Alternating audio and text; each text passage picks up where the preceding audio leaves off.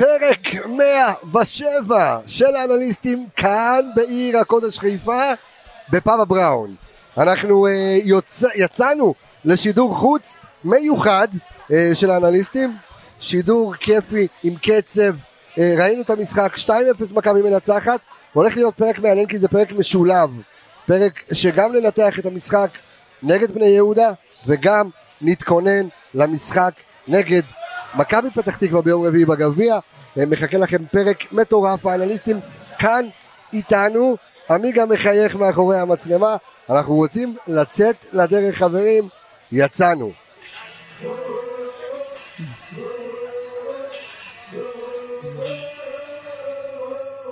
רודריגז מהוויל, יואו! יואו, איזה גול מטורף של רודריגז! והכדורגל, והכדורגל! איזה כדורגל! יש לי ילד ואבא שלי עובד בנמל חזיזה, בשמאל, איזה כדור! איזה אפשר! פשוט לקום על הרגליים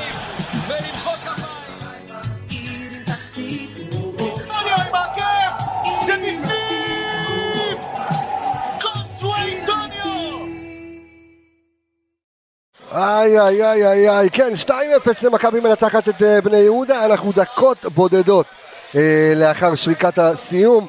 כאן האנליסטים אה, נמצאים איתנו בפאבה בראון שבחיפה, אנחנו תומכים בעסקים שעכשיו נפתחים ועכשיו יוצאים לדרך שהיה להם קשה מאוד בכל מהלך הקורונה ואנחנו נותנים להם כאן גב, אז אנחנו כאן איתכם בשידור מסחרר, שידור כיפי, שידור משולב כמו שאמרתי. תרתי משמע. תרתי משמע, שלום לך אור עמיגה, מה העניינים? אהלן, איזה כיף להיות פה. כיף להיות כאן, אלכס מילוש, מעולם לא היה יותר טוב מה שלומך? מעולם לא יותר טוב. יקיר יקיר. המערכת קצב, מה נשמע? אהלן, מה קורה?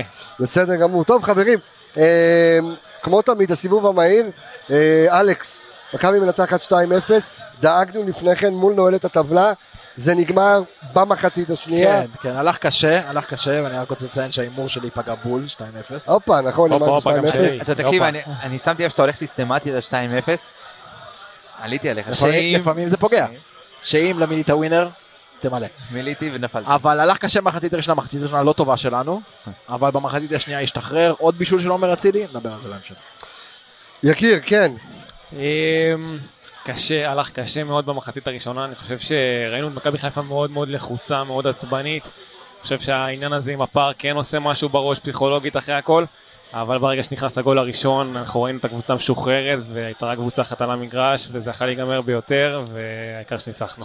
עמיגה זעק לשמיים אשכנזי במחצית, נכנס, יצא, אבל מה לא עבד במחצית הראשונה? שמכבי אמנם לחצה אבל לא נראתה.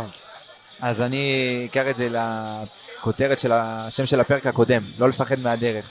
וזה היה נראה שפחדנו מאוד מהדרך ומארבע הפרש, ופתאום זה היה נראה כאילו כל העונה התהפכה, אבל אני שמח שבחצי השחקנים השתתפו את עצמם ועלו בחצי השני כדי להוכיח שהם עוד פה והעונה עוד ארוכה, ויש על מה להילחם, ואנחנו קבוצה מעולה, וראינו את זה בחצי השני. הניצחון הוא חשוב מאוד להמשך הדרך, ונתונים תכף בהמשך. כן, אנחנו uh, מדברים, תוך כדי שאנחנו uh, עושים את הפרק, אנחנו מקבלים את הנתונים uh, מאינסטאט ומנהלת הליגה, ונוכל לתת לכם את הנתונים החדים יותר. בינתיים אנחנו רואים את התמונות מהיציעים, כמה כיף לראות את השחקנים רצים לקהל, מקבלים את האהבה שהם חיכו לה כל כך הרבה זמן. מפגש ראשון של ברק בכר, של פלניץ', של עומר. אצילי, רודריגז, דוניו, uh, הסבתא של דוניו, כן, שכמעט שם ושמה- את ברק בכם מבסוט. כן, אה, ברק, מחוייך, וקריאף קופץ לו ביציעים. אה, כוכב המשחק. אלון קריאף שלנו, כן. המשחק. אה, אה, אבל כמה כיף. היה איזשהו אימפקט, אנחנו מיד ניגע בכדורגל נטו, אבל היה איזשהו אימפקט לקהל היום? אני חושב שכן, אני חושב שכן, חד משמעית, שמע, לשחק מול שתיקה, או אפילו עשר, אפילו, אתה יודע, אפילו עשרה אנשים, אפילו חמישים איש, אתה שומע, אתה שומע קהל, אתה שומע משהו, אתה- דיבורים, אתה לא שומע את הקולות של המגרש, זה משהו אחר לגמרי. על אחת כמה וכמה 1,500 בני יהודה לא נערכו לזה שקהל של מכבי חיפה הגיע. מה, היה לך ספק שהאוהדים של מכבי חיפה... זה, לא, דרך יש אגב, של ספק אם שאלתם. את עצמכם איך יכול להיות שהיציע כל כך שחור, זה היה הטריק של אוהדי מכבי חיפה. אה, אחלה טריק. שום דבר שבעולם לא יוצר בעד אוהדי מכבי חיפה מה מלהיכנס למשחק. בלש. אני חושב שאחרי שנה בלי קהל, גם היה שם אה, 20 איש, אני חושב שזה היה מעיף אותם לשמיים, על אחת כמה וכמה הכמות שהייתה. כן, ואגב ראית בחלק מה, אני חייב לציין, בחלק מהשריקות הגבוליות יותר, אתה ראית איזה תגובה של הקהל שלפעמים. גם קצת הטעה את השופט. זאת אומרת, אתה יודע, הטעה אותו לכיוון הלשרוק. אתה ראית פתאום איזה התלהמות של איזה אלף אנשים, ואתה... שמע, פתאום השופט הקהל עם מטענים, הקהל באש. אה, שנה שהקהל-. שנה שהקהל לא היה במגרשים, לא? ורק בגלל שפתחת על העין בתוכנית הקודמת לא הלכתי למשחק. אני פתחתי לך עין. כן, אתה יכול ללכת אתה לכל משחק. למשחק, כן. אתה יכול להיכנס לפני ברק בכר למשחקים. הנה, הוא אפרופו. הנה ברק. אה, כן, כן, אז אה, איזה ניצחון חשוב. כן, אתמול, בטח. תשמע, אתמול זה היה, אני אגיד לך בתור, צופה שישב אתמול בבית וראה את המשחק, עליי, זה- אותי זה ביאס. אני אומר לך את האמת, כאילו זה היה נראה אתמול שלא משנה מה יקרה, מכבי תל אביב ינצחו את המשחק. כן. אם זה עם שופטים, ואם זה ביכולת, ואם זה הגול שנכנס ככה מטעות של שוער בהתחלה, זה הכל הכל הכל, זה היה נראה כאילו שבסוף מכבי תל אביב ינצחו את המשחק, והם ניצחו את המשחק ועם כל העזרה וכל... ואז אתה בא, אתה צריך לעלות אחריהם עוד פעם, ופתאום זה ארבע הפרש שכבר הובלת שמונה, ופתאום כל הגלגל וכל המומנטום משתנה, ואתה בא היום עם כל הלחץ, וחבר'ה, הקהל זה, הקהל זה לחץ, פתאום אחרי שנה לשחק מול קהל, לשחקנים. שלא מכירים, הם, זה, זה מלחיץ, זה, זה משהו שהוא, זה גם סיטואציה שלא מוכרת לחלק גם, אני מהשחקנים. גם רוצה להגיד לך משהו שאומנם אני, אני גורס ששחקנים של מכבי חיפה בטח ובטח הישראלים מקשיבים וקוראים לתקשורת, אה, לתקשורת שלנו.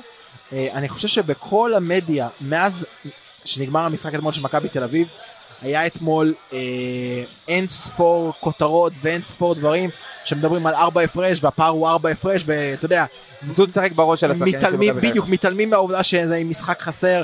כשמכבי חיפה הייתה עולה לארבע הפרש, ומכבי תל אביב היו דואגים מאוד להגיד מכבי תל אביב משחק חסר. כשמכבי תל אביב הייתה לארבע הפרש, איכשהו שכחו שמכבי חיפה היא משחק חסר, ופמפמו את זה לשחקנים בראש, ואתה ראית את הרגליים הכבדות, אתה ראית את הרגליים הכבדות במחצית הראשונה, אתה ראית שהדברים לא התחברו, אתה ראית חוסר יצירתיות במרכז המגרש, אתה ראית כמה שרי והטאצ'ים וה- וה- והיציאות שלו חסר. אתה רואה שדולב חזיזה שחזר, מנסה בכוח להכניס את עצמו למשחק, הוא לא נותן שהמשחק יגיע אליו, אנחנו מיד ניגע ב... ב- לא ב- שותף. מיד ניגע בשחקן שחקן, אה, אבל כן, הפער מצטמצם לו ל- לנקודה. כן, באופן כולל, אם, אם אני באמת יכול לסכם את כל מה שעמיגה אמר פה, שאני חושב אם הייתי מסכם את הניצחון הזה, זה ניצחון מנטלי. מכבי חיפה הוכיחה שהיא לא מתרגשת לא מאחד הפרש, לא מארבע הפרש ולא משום דבר. מכבי חיפה קבוצה חזקה השנה, ואני חושב שהיה אפשר לראות במגרש, חד משמעית, בעיקר במחצית השנייה, שהם פתחו את המחצית השנייה בטירוף. זאת אומרת, ראינו אותם אה, בלחץ על בני יהודה, מה שלא ראינו בחצי השני, ראינו אותם קצת יותר... המון הצטרפות לרחבה, המון, המון. ניסיונות להכריע את המשחק. וברגע שיש לך כל כך הרבה שחקנים ברחבה, הגול בסופו של דבר יגיע, והוא הגיע, ו... מה- מה מה היה החשיבה של ברק בכר כשהוא מכניס את יובל אשכנזי במקום אבו פאני, שזעק לשמיים שצריך מישהו שקו שני, למרות שנטע עשה את הקו שני מאוד לא- מאוד מאוד הייתה יעיל. הייתה אבל... חסרה איכות, כן, הייתה חסרה איכות מול השער, ויובל יודעים שהוא מעולה מול השער. נכון. אני חושב שבסופו של דבר ברק רצה להכניס את יובל כדי באמת ליצור את העומס הזה בתוך הרחבה ולכווץ את ההגנה לכיוון השחקנים שלנו ואולי גם לפנות חלק מהשחקנים שיבואו, אפילו לא את אה, יובל אשכנזי, אולי את רודריגז, אולי חלק מהשחקנים מהצדדים שייכנסו לכיוון האמצע. אבל החילוף היה חילוף נכון, המשחק הזה זעק מההתחלה, רוקאביצה היה לבד, היה בודד, הבודד גם לא כשהוא- קיבל הרבה כדורים בכלל. לא, קיבל ארבעה, ארבעה ארבעה, ארבעה כדורים מחצית. ראשונה, זה נתונים שהם, אתה. יודע, לחלוץ, ואני חושב לא- שגם אתה לא מפעיל אותו מספיק. גם להרוויח את אשכנזי להמשך העונה, זאת אומרת, אנחנו ראינו במשחקים האחרונים את השלישיית קישור זכותה, עייפה, במשחק האחרון במכבי פתח תקווה בקושי, ראינו שם שהם בקושי רצו כבר, ואם אתה מכניס את אשכנזי לאט לאט לעניינים, למרות שלצערנו ראינו בסוף איזושהי פציעה, מקווה שזה לא משהו חמור, אה, אתה מכניס אותו לעניינים לאט לאט, זה- להרוויח אותו להמשך העונה זה יהיה משהו מאוד משמעותי. אתה חייב, אתה חייב עוד אה, עומק מהספסל, אתה חייב את יובל. אם יובל היה בכושר ויובל היה תורם את מה שהוא תרם בעונה שעברה, אין לי ספק שגם התרומה מהספסל שלנו הייתה הרבה יותר משמעותית. וגם. זה זה היה פשוט עוד אופציה. מאמין- כן, עוד אופציה עכשיו, לברק להשתמש בה. אני אגיד לך משהו, הכניסה של יובל אשכנזי, למרות שהוא לא תרם יותר מדי למשחק, לא היא מעורב. עדיין לא, לא הורגש, כן. לא הורגש, היא עדיין משנה את האסטרטגיה של הקבוצה שמשחקת אתה מולה, יודע- אתה צריך להתחיל להיערך לכניסות קו שני, נכון. מה שמפנה יותר שחקנים, כמו יותר כמו רודריגז, כמו אצילי בצדדים, אתה מתחיל, הם מתחילים יותר להדביק את האמצע. אתה שמת לב שהגול של נטע לביא השני, הוא נ- באיזה חופשיות הוא נגח? מה שבחצי הראשון שהוא נכנס לרחבה כשהוא הסתנן, כשיובל לא היה בתוך הרחבה, הוא שמ- שמרו עליו, שמרו בדיוק. עליו. אז כי- פה אתה כי שומר כולם על- התקבצו לכיוון יובל וכיוון אה, ניקיטה, תודה רבה. ונטע לביא היה לבד בסופו של דבר, בדיוק. כי לנטע לא נערכים בתוך אנחנו- הרחבה. אני רוצה תכף גם לגעת ב- בנטע וגם לגעת אה, בחזיזה עם אה, נתונים קצת אה, מבלבלים ועושים כאבי ראש כן. אבל סיפור המשחק לטעמי עומר אצילי וואו, איזה... עומר אצילי. תסכימו איתי כולם שזה שחקן המשחק האיש הכי טוב ש- חד על משמעית. המגרש היום ראית את זה במיוחד במחצית הראשונה שהקבוצה לא הייתה במשחק, הייתה מאוד עצבנית, מבולבלת. ראינו את עומר אצילי עושה פעולות מכריעות, עושה פעולות, מכניס כדורים טובים לרחבה, מכניס קרוסים מעולים. אתה ראית אותו בא לקבל את הכדור, בא לקחת אחריות.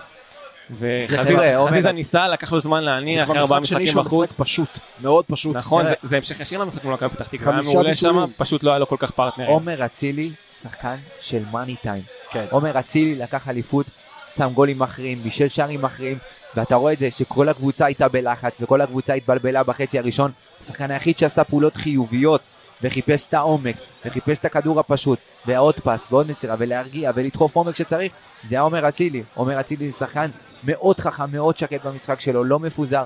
הוא גם, גם כשכל הקבוצה הייתה בלחץ, הוא היחיד שניסה להרגיע, ושיחק חכם, וראית את ה... עזוב, לא רק את הקרוס לנטע אני מדבר, הקרוס שהזכיר לי את הקרוס של, אה, של אה, עומר לשרי. יקיר בינתיים תוציא לנו את הנתונים של אה, עומר אצילי כן תמשיך אני מדבר על. על הכדור בקרן, אתה ראית איזה קרוס בקרן? בדיוק לאזור הנכון, בדיוק, ב. בדיוק ב, בעוצמה הנכונה, לש, לאזור של השוער, גם אם הוא מגיב, הוא לא יכול לא לקלוט את הכדור ולא להרחיק אותו בצורה נכונה. חברים אומר, אצילי זה, זה שחקן שאומנם הוא עוד לא כבש, וחבל, כי היו לו המון המון המון המון הזדמנויות. כמה זה היה. קרוב, כמה זה היה קרוב. ובסוף, הרי חבר'ה, בסוף זה ייכנס. עומר שחקן מאוד מוכשר, והשקט והקור רוח מול השער, גם הם יגיעו, והגולים יגיעו, אבל כרגע הוא מוביל את הקבוצה בבישולים, חמישה בישולים מאז שהוא הגיע, שחקן שמכריע. היום, בעיניי, שחקן המשחק, הנתון שמעיד כמה, כמה, כמה הוא ניסה וכמה כמה הוא רצה לתת את הגול הזה, זה שבעה איומים לשער של עומר אצילי היום, הכי הרבה במכבי חיפה, שניים מהם למסגרת, אה, אבל שבעה איומים זה משהו שאנחנו ממש ממש לא רגילים לראות משחקן אחד במכבי חיפה. כן. אה, לגבי המשך הנתונים שלו, אה, אנחנו יכולים לראות שיש לו 2 מ-2, 100% במסירות מפתח, מסירות שהתקבלו 38, אה, מאבק, מאבקים מוצלחים הוא 53%, 8 מ-15. שזה, אני רק רוצה רגע כן, לעצור פה. כן, בבקשה. זה שמונה מאבקים של שחקן שלישייה קדמית. הלחץ זה שדיברנו עליו. דולב לחץ היום, ואצילי לחצו היום, ורוקאביצה קצת פחות לחץ היום. כן, אבל אתה, תראה את ההבדל בין דולב, דולב מאבק אחד, אה, שני לא. דריבולים מוצלחים תוך שלושה, זה גם כן יפה מאוד. אני חושב שאצילי היה במשחק נהדר היום. היה חסר לו את הגול הזה כדי לשים את הגושפנקה של אה, איש המשחק, אבל אה, אני כן. חושב שעדיין הוא היה מעולה. כן אתם יכולים להמשיך תשמע, אני- אגיד לך מה, אנחנו לא רוצים להיכנס יותר מדי לאופוריה, כי בכל, בכל זאת, אה, אתה יודע, זה ניצחון אחרי שני משחקים פחות טובים, גם נגד אה, הפועל תל אביב, שהקבוצה קצת קרטיה, גם מבחינת היכולת. נכון. התוצאה אומנם הייתה תוצאה טובה כי ניצחנו, אבל אחרי זה הגיעה תצוגה פחות טובה, גם מבחינת התוצאה לגמרי וגם מבחינת היכולת. נגד מכבי פתח תקווה, והעיבוד נקודות זה פתאום מכבי תל אביב עולים למקום ראשון. וזה היה, חבר'ה, היה מבחן מנטלי מאוד מאוד מאוד חשוב להמשך הדרך. מנטלי, חד משמעי. מבחן מאוד מאוד מאוד חשוב, ואני שמח ש, שבסופו של דבר גם היכולת בחצי שני, גם היכולת חזרה. את מכבי חיפה מגיעה להזדמנויות שהייתה מגיעה בתקופות אחרות. אני חושב שלאורך. כל המשחק מכבי חיפה שלטה במשחק. למעט אולי חמש דקות הראשונות שבני יהודה עוד ניסו קצת ללחוץ ולעשות איזה משהו, אבל תוך חמש דקות הם הלכו כן, אחורה. אבל ההנעת כדור הייתה קצת איטית, קצת- וקצת אבל מסורבלת. אתה עדיין שעת במגרש, אתה עדיין נכון. דחקת אותם אחורה, אבל היה חסר לך את היצירתיות, עדיין היה חסר לך את האקסטרה מפתח הזה לפרוץ את הבונקר הכבד הזה של יוסי אבוקסיס, ובמחצית הראשונה עם החילופים, עם הכלים, זה השתחרר יותר, וגם ראית שערים. כן יקיר אתה מוצא לנו פה איזה נתונים אה, מעניינים אה, ל- אה, למשחק הזה בוא נדבר קצת על דולב חזיזה. בוא נדבר על דולב חזיזה דולב חזיזה, תשמע, ארבעה משחקים בחוץ זה לא בא ברגל. נכון. לקח לו זמן להניע, לקח לו- זמן להיכנס למשחק, ודולב יודע להכניס את עצמו למשחק, הוא יודע לעשות את הדריבלים האלה, לעשות את אני המאבקים האלה. אני חושב שגם הוא מאוד מאוד חשוב לו והוא דיבר את- על זה בפודקאסט אה, נכון, שראיינו אותו על, ברעיון הוא אמר את זה. על זה שהקהל שיים! שהוא, שהוא, שהוא מאתגר מה אתה לא. לא הלכתם מי לשמוע את? הפרק.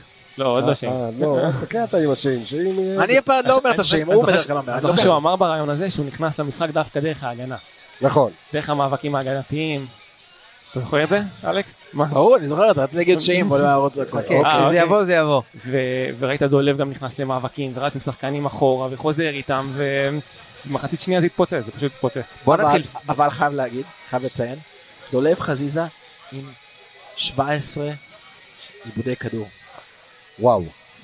שזה נראה לי, הוא זה כאילו, הוא כאילו היה צריך לדעתי זה למלא. עיבודים לכל הארבע משחקים שהיה בחוץ. השיא שלו העונה.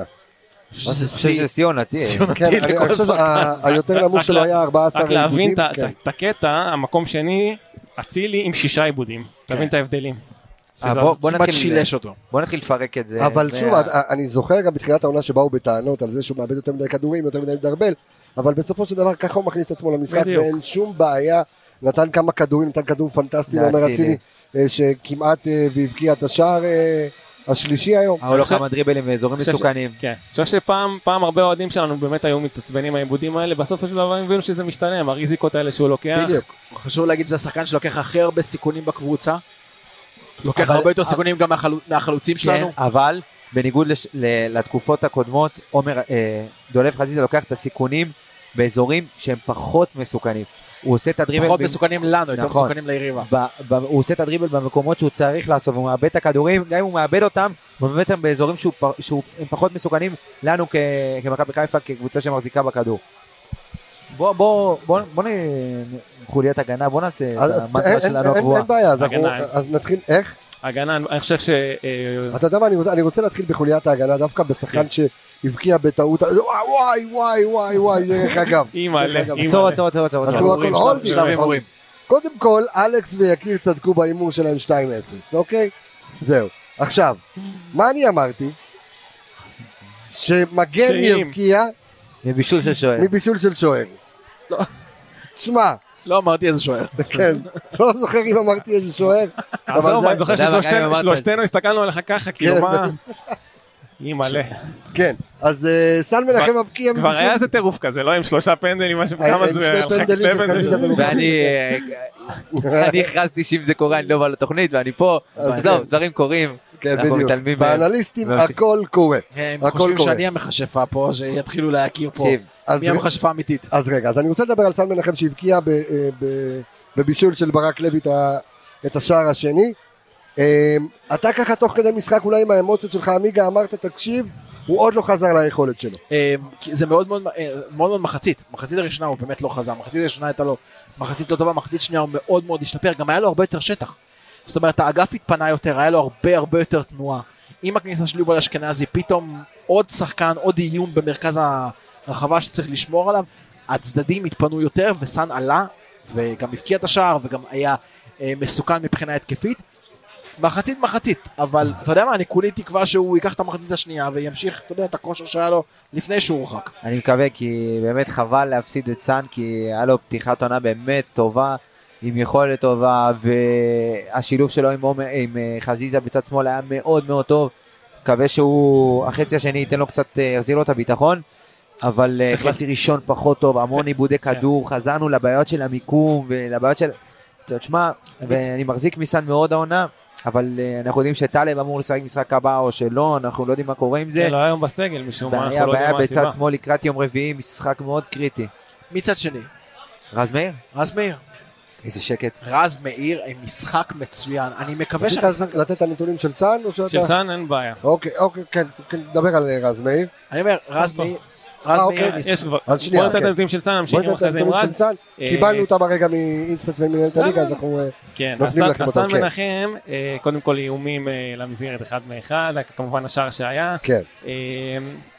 אה, לגבי אה, מסירות, היו לו 62 אה, מסירות מדויקות מתוך 71 ניסיונות, שזה 87 אחוז. מאבקים מוצלחים, יש לו אחוז יפה מאוד של 79 אחוזים, 11 מתוך 14. אה, מאבקי אוויר, כמובן תמיד שהוא טוב, 4 מ-4, 100 אחוז. מאה אחוז, כן. מאבקי קרקע, 7 מאבקי קרקע מוצלחים מתוך 10. אה, ותיקולים מוצלחים 2 מ-2, 6 עיבודי כדור ותשעה חילוצים.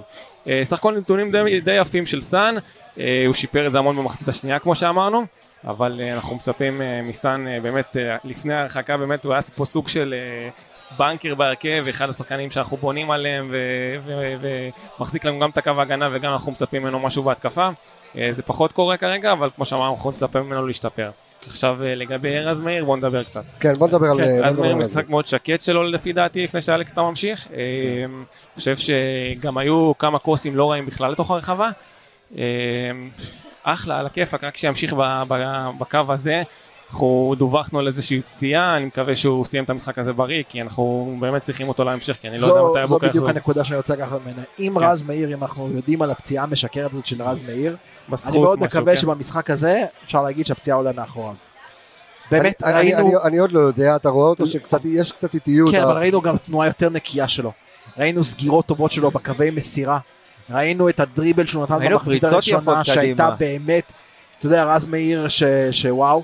אה, גם קצת קרוסים, היו לו קרוסים נכונים. השילוב שלו עם אצילי מתחיל לעבוד יותר טוב. השילוב שם מתחיל לעבוד יותר טוב, מתחילים להבין אחד את השני. כן, כי אה, בואו לא נשכח שהשילוב נק- נקטע ב... באיזשהו שלב בדרך, כי מבוקה חזר. מבוקה חזר ורז נפצע, ואז פתאום היה ברייק כזה של אה, מבוקה מקבל יותר דקות, אבל אני שמח, שמח שרז חזר וחזר טוב, אה, אחרי תקופה שישב בחוץ, ורז הוא שחקן מאוד חשוב, מאוד מאוד אחראי, היינו כמה פעמים, מאוד אחראי, מאוד יציב גם. כן. תשמע, הרצף שלנו שמונה ניצחונות, זה- זה אמרה, אז אי אפשר לשכוח את זה. נכון? יפה, נקודה טובה. בוא נדבר על הבלמים. ובמרכז ההגנה באמת משחק שקט מאוד של פלניץ'. פלניץ' אז. רגע, רגע, לפני שנדבר על אה, פלניץ' שגם אה, נתן שואו לקהל היום, כן. אבל אני רוצה רגע לדבר על, אה, על הטעות שמכבי עשתה במחזור הקודם שנתנה לארד- ל- חבשי. לחבשי לשחק במקום ארד. וואו, איזה אז- הבדל. כן, הבדל עצום, אז אנחנו תכף נדבר על הבלנס, אבל בוא ניתן רגע את הנתונים היבשים, כי גם סן מנחם היה עם תשעה חילוצים, אבל שימו לב שוב, עופרי ארד עם תשעה חילוצים ועיבוד כדור אחד בלבד, הכי נמוך אה, ב- אה, בקבוצה היום, אה, מעט מאוד עיבודים, אה, 100% במאבקי אוויר, נתן משחק מאוד מאוד מאוד שקט, מאוד מאוד רגוע, משרה שקט, אה, רואים את, ה, את שיתוף הפעולה שלו עם אה, פלניץ', עד כמה חשוב העוגן הזה ששמו עופרי ארד. מאוד מאוד, אני חושב שדיברנו על זה גם בפרק הקודם, כמה זה היה חשוב, העניין של השקט בהגנה, הרוגע. הרלוונטיות הזאת של עופרי ירד בבילדאפ של המשחק, איך הוא יודע להניע כדור בצורה נכונה, שקטה קדימה. ראית את הארוך היום שהוא נתן ל- לאצילי? כן. הוא הוביל אותו על ה-16? זה ההבדל. בטח, זה ערך זה- מוסף אדיר, דרך אגב גם בכדורגל העולמי, שחקנים שיודעים לתת את הכדורים הארוכים זה האלה. בלמים שיודעים לשחק עם הכדור ברגל ולא רק להגן. בדיוק, היום המשחק הכדורים האלה מתחיל בזוויות הנכונות, למקומות הנכונים. לשבור קווי לחץ במסירה זה משהו שיש את זה לעופרי שני- ולא היה את זה במשחק הקודם. קודם כל, קודם כל שני דברים לגבי הנושא הזה. א', דיברנו על זה בכמה וכמה פרקים, כשעופרי ארד ופלניץ' משחקים ביחד, יש לך שני שחקנים שיודעים להוביל כדור עם. הרגל. הקבוצה ממול לא יכולה להתרכז רק בשחקן אחד וללחוץ רק שחקן אחד, היא צריכה לפרוס את הלחץ על שני שחקנים, זה בדרך כלל חלוץ אחד והוא לא יכול להתפצל בין שניים וכל אחד מהם יכול לצאת קדימה, זה דבר ראשון. דבר שני, אם מכבי חיפה שוקלת לעבור מתישהו בתוך המשחק לשלושה בלמים, אז גם במקרה הזה אה, אתה צריך בלמים שיודעים להוביל כדור. כי אחד מהעקרונות המרכזיים של מערך שלושת הבלמים זה שהבלמים מתחילים את ההתקפה מאחורה. אז השאלה, אז אתה מוותר פה על חבשי בכל קונסטלציה מסוימת של הרכב. אה, לא, בשלושה בלמים אתה יכול לקחת את הבלם המרכזי, אז- אבל אתה אומר פה בעצם שהבלם צריך לדעת להוביל את הכדור. אבל- לא המרכזי, יותר עדיף הצדדים. המרכזי בדרך כלל נשאר... אה, אבל זה מה זה מה שברק ניסה לעשות במשחק הקודם, שראינו שחבשי שיחק את הבלם אה, מצד ימין, והוא היה חייב לשים לידו את רודריגז, כדי שיעזור לו באמת בבילטאפ ובהנעת כדור, וראינו שזה עדיין לא עבד. גם אני אגיד לך מה, חילופים בהגנה זה משהו שהוא מאוד מאוד מורכב. אתה לא יכול לרוץ שמונה עשרה משחקים עם בלם אחד, ואז למשחק אחד רק בשביל החילוף להכניס את הבלם הזה, להבריג אותו פנימה, לקוות שהכל יתאים בול. התיאום, היציאה, הנבדל, זה לא עובד ככה. אני חושב שהיום עופרי עיצב את מקומו בהרכב, שם- שם שוג- סוג של אני אני סוג חושב של ש- אני דגל חושב- כזה אני חושב שהוא שם של דגל, דגל דווקא אה, אחרי... מול מכבי פתח תקווה. בדיוק, הם, אה, ולא הוא לא- תקע אותו. הוא שם מישהו- דגל לא בלי- לשים דגל. מלאכתם של צדיקים נעשית בידי אחרים? בדיוק, בוא כן. נגיד ככה, לא ייגעו בו יותר. לא ייגעו בו. לא, אני- אין סיבה, תשמע, עבד טוב, עופרי עושה עונה באמת באמת פנטסטית. עופרי אני מעולה. חושב בטח. שפלניץ' שדרג את המשחק שלו, שדרג אותו גם מבחינה הגנתית וגם מבחינת הנעת כדור. כי תשמע, בסופו של דבר, שיש לך מישהו שאתה סומך עליו, שאתה- בדיוק, שאתה- שאתה- מאוד יש לך יותר. ביטחון לעשות דברים, אתה יודע, שיחפו עליך. גם מבחינה הגנתית ראינו את עופרי מאוד משתדרג השנה, גם במשחק, אה, גובה שלו, גם במיקום שלו. למרות שהיום היה קצת פה ושם אה, בעיות של מיקום, אבל שמע, לא נייחס לזה חשיבות, כי באמת, אה, בסופו של דבר גם לא ספגנו, ובני יהודה לא עשו יותר, לא, לא עשו יותר מדי. תשמע, אני, לא רואה את אני רואה את מה שברק אמר, מה, מה? נשמעו כמו 30 אלף חזרת הקהל למגרש. אוקיי, וואי, כן. איזה כיף, איזה כיף. טוב, מכבי חיפה, הקהל שלה, אנחנו כבר יודעים מה הוא שווה. כן, כן, כן. זה הקהל- שלנו זה הקהל אה, הטוב בישראל. הנה, תוך. כדי. תוך כדי, אה, פה מה זה, ב- מים? בפאבה בראון, הם מפנקים אותנו בצ'ייסרים. אה, עמיגה, אתה, יש לך 18? אתה יכול לשתות? שמע, אני הכי צעיר פה בשולחן. הכי צעיר ונראה בן 60. אה, ו- תודה רבה לכם חברים, אני הייתי אור עמיגה. אה, וואו, איזה כיף, חברים. כן, הנה, מפנקים אותנו פה אה, תוך חברים, כדי- הצ'ייסר נקרא תוך כדי תנועה. סבתא של דוניו. בדיוק. אה, דרך אגב, אני, כן, אפשר, אפשר לעשות אה, בוא נעשה לחיים. אה, תוך אנחנו לא כדי. נוהגים היום. תודה רבה. כן, קבסה נוהג. חברים, בבקשה, קודם כל נעשה לחיים. לחיים, חברים, שתהיה אה, לנו שנה טובה ואליפות מתוקה. שיהיה לנו חודש טוב, חברים, חודש כן, ניסן זה זה היום. מה שחשוב. מה? ראש חודש היה. חודש אה, טוב כן, ירוקה. יאללה, חודש של ניסן. ניסים. יאללה, יאללה, תעשו. צ'ייסר. יאללה, ירוק עולה, חברים. מה שמו לי ערק גמרו אותי. מה זה? וודקה, וודקה, וודקה. מה זה, אחי? אתה מבין, זה כמו מים בשביל אלכס. שאלו אותי, הוא מאבחן שמן ודרך. שאלו אותי מה לשים, אמרתי. באת, אתה מבין? למה שאלו אותך? אני לא יודע למה שאלו אותי, זה. הפרצוף. שאם לא שתיתם, אז תשתו ותחנקו. בואו נמשיך לדבר על כדורגל אה, חברים. שוב תודה לפאפה בראון שמארח אותנו פה אה, בעיר הקודש אה, חיפה. עמי- עמיגה נפטר פה בדרך. אנחנו נחיה אותו עוד רגע. מה רצית שזה יהיה? הוא רק מהארון ערק, של הוא רק החומה ערק. ניקוי שמו טוב, אנחנו. רוצים לדבר רגע על פלניץ' או שאנחנו כבר מחמיאים לו כל הזמן יותר מדי פלניץ', תחנה אחרונה. פלניץ' זה המשפט שהכי מתאים להגיד עליו, עוד יום במשרד. כן. עוד יום במשרד. רגע, עושה פשוט. עוגן באמצע, במרכז הרחבה, פשוט מדהים. מדהים, מדהים. אין כבר מילים על השחקן הזה. הוא עושה את העבודה שלו, הוא לא עושה טעויות, הוא מחפה, הוא שקט עם הכדור פתאום, נהיה לך מנהיג, וראית היום, היו לו תיקולים ליד הקהל, איך אתה רואה פתאום איזה, איזה אנרגיות יוצאות ממנו, שהוא- שפתאום יש לו קהל על הראש, ככה זה סרבים ליד קהל. אנחנו זוכרים מסטויקוביץ', סטויקוביץ'. שמו לו קצת הדגל מול הפנים, הבן אדם נהיה לך בקנבאואר, תקשיב, אין דברים כאלה, איזה כיף, איזה כיף של שחקן. ועכשיו אנחנו באמת מבינים, אחרי סיבוב וחצי אפשר להגיד שברק בכר ידע סיבוב למה... וחצי? שני, אה, תכף אנחנו בפלייאוף, כן. בסדר, הצ'סר שתיים, גמר אותי. כמעט שני סיבובים. אה. טוב, בוא נעבור למרכז ההגנה. כן, קישור. כן, קישור. אז אה, רודריגז, בוא נדבר על רודריגז. אה, משחק, פושר, תקופה. פושר, כן, בוא נקרא לזה פושר. משחק שלישי שלו פחות טוב. נכון, אני חושב שזה בלט מאוד במחצית הראשונה בעיקר, הרכות הזאת בקישור, עיבוד כדורים, היו כמה התקפות מעבר שקצת דפק לי הלב של בני יהודה. אה, אבל אני חושב שבמחצית השנייה גם הוא כמו כולם עלה יותר אגרסיבי, אנחנו נעדכן, יותר ניתן- נחוש. ניתן עדכון תוך כדי תנועה, שיובל כן. אשכנזי. קיבלתי פה SMS חם. כן, סקופ. אה, חב- כן, מה זה סקופ? חבלה יבשה. כן, חבלה יבשה, כזה, יחזור. אוקיי. יחזור, על אף שלא. הורגש, אבל אנחנו נמשיך לדבר על הקישור. חשוב, חשוב. כן, כן, אז אנחנו אמרנו שרודריגז במחצית הראשונה בעיקר היה פחות במשחק, מחצית שנייה גם לא, לא הבריק במיוחד, אבל היה יותר במשחק. אני חושב שחלק גדול מהחולשה שלנו במחצית הראשונה היה מרכז הקישור. אה, גם נטע וגם גופני פחות היו שם, פחות, פחות אה, חילצו, פחות אה, נתנו מסירות קדימה. ואני חושב שהמחצית השנייה, ברגע שראינו אותם נכנסים יותר למשחק, באים, באים לקבל את הכדור, באים, ראים, נמצאים שם והם יותר אגרסיבי במשחק שלהם, אני חושב שזה חד משמעית השפיע עלינו ב... גם, גם מקדימה וגם בחלק האחורי שלנו. אה, תכף תיתן לנו את הנתונים שלו, כן. רודריגז היה פחות טוב היום. לא רק היום, שוב, זו תקופה. ממה שהוא הרגיל. אותנו, אבל, אבל חשוב לציין, במקומות, במקומות החשובים, במקומות הקריטיים, הוא היה שם. זאת אומרת, באקסטרה תיקול הזה, בחיפוי, הוא היה.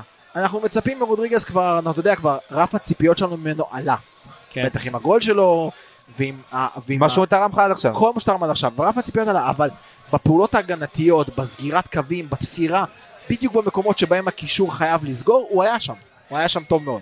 כן, בוא אה, נגיד לא היו טעויות קריטיות, נכון. אבל אה, מצפים באמת למעבר.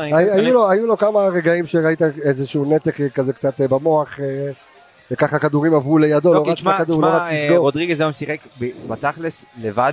כי הנה, אתה ראית את נטע ואבו פאני מאוד מאוד דוחפים קדימה לכיוון הבלמים של בני יהודה כדי ליצור צפיפות וכדי ליצור, אה, עוד- להכניס עוד שחקנים לתוך הרחבה.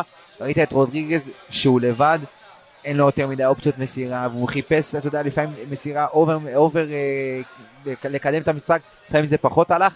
אז אפשר להשליך לזה גם את המשחק הפחות טוב שלו. אגב, אני חייב אז- להגיד ש- אני חייב להגיד שמכבי חיפה לאורך לפחות חמש, שש שנים האחרונות, הבעיה המרכזית של מכבי חיפה זה חוסר האופציות בהתקפה. קשרים באמצע שבורחים יותר מדי קדימה, וקשר אחורי שנשאר פחות או יותר לבד, והבור הזה באמצע, זו הבעיה שלנו כבר כמה וכמה וכמה עונות, שאנחנו לא מצליחים למצוא את הבלנס הזה. השלישייה באמצע, כשהיא משחקת קרוב, הכל עובד, הכל שוטף, הלחץ עובד. אם שחקן אחד עושה לחץ ומצליחים לעבור אותו, השחקן השני שלוחץ ייקח את הכדור. כשהם קרובים ביחד, הכל עובד.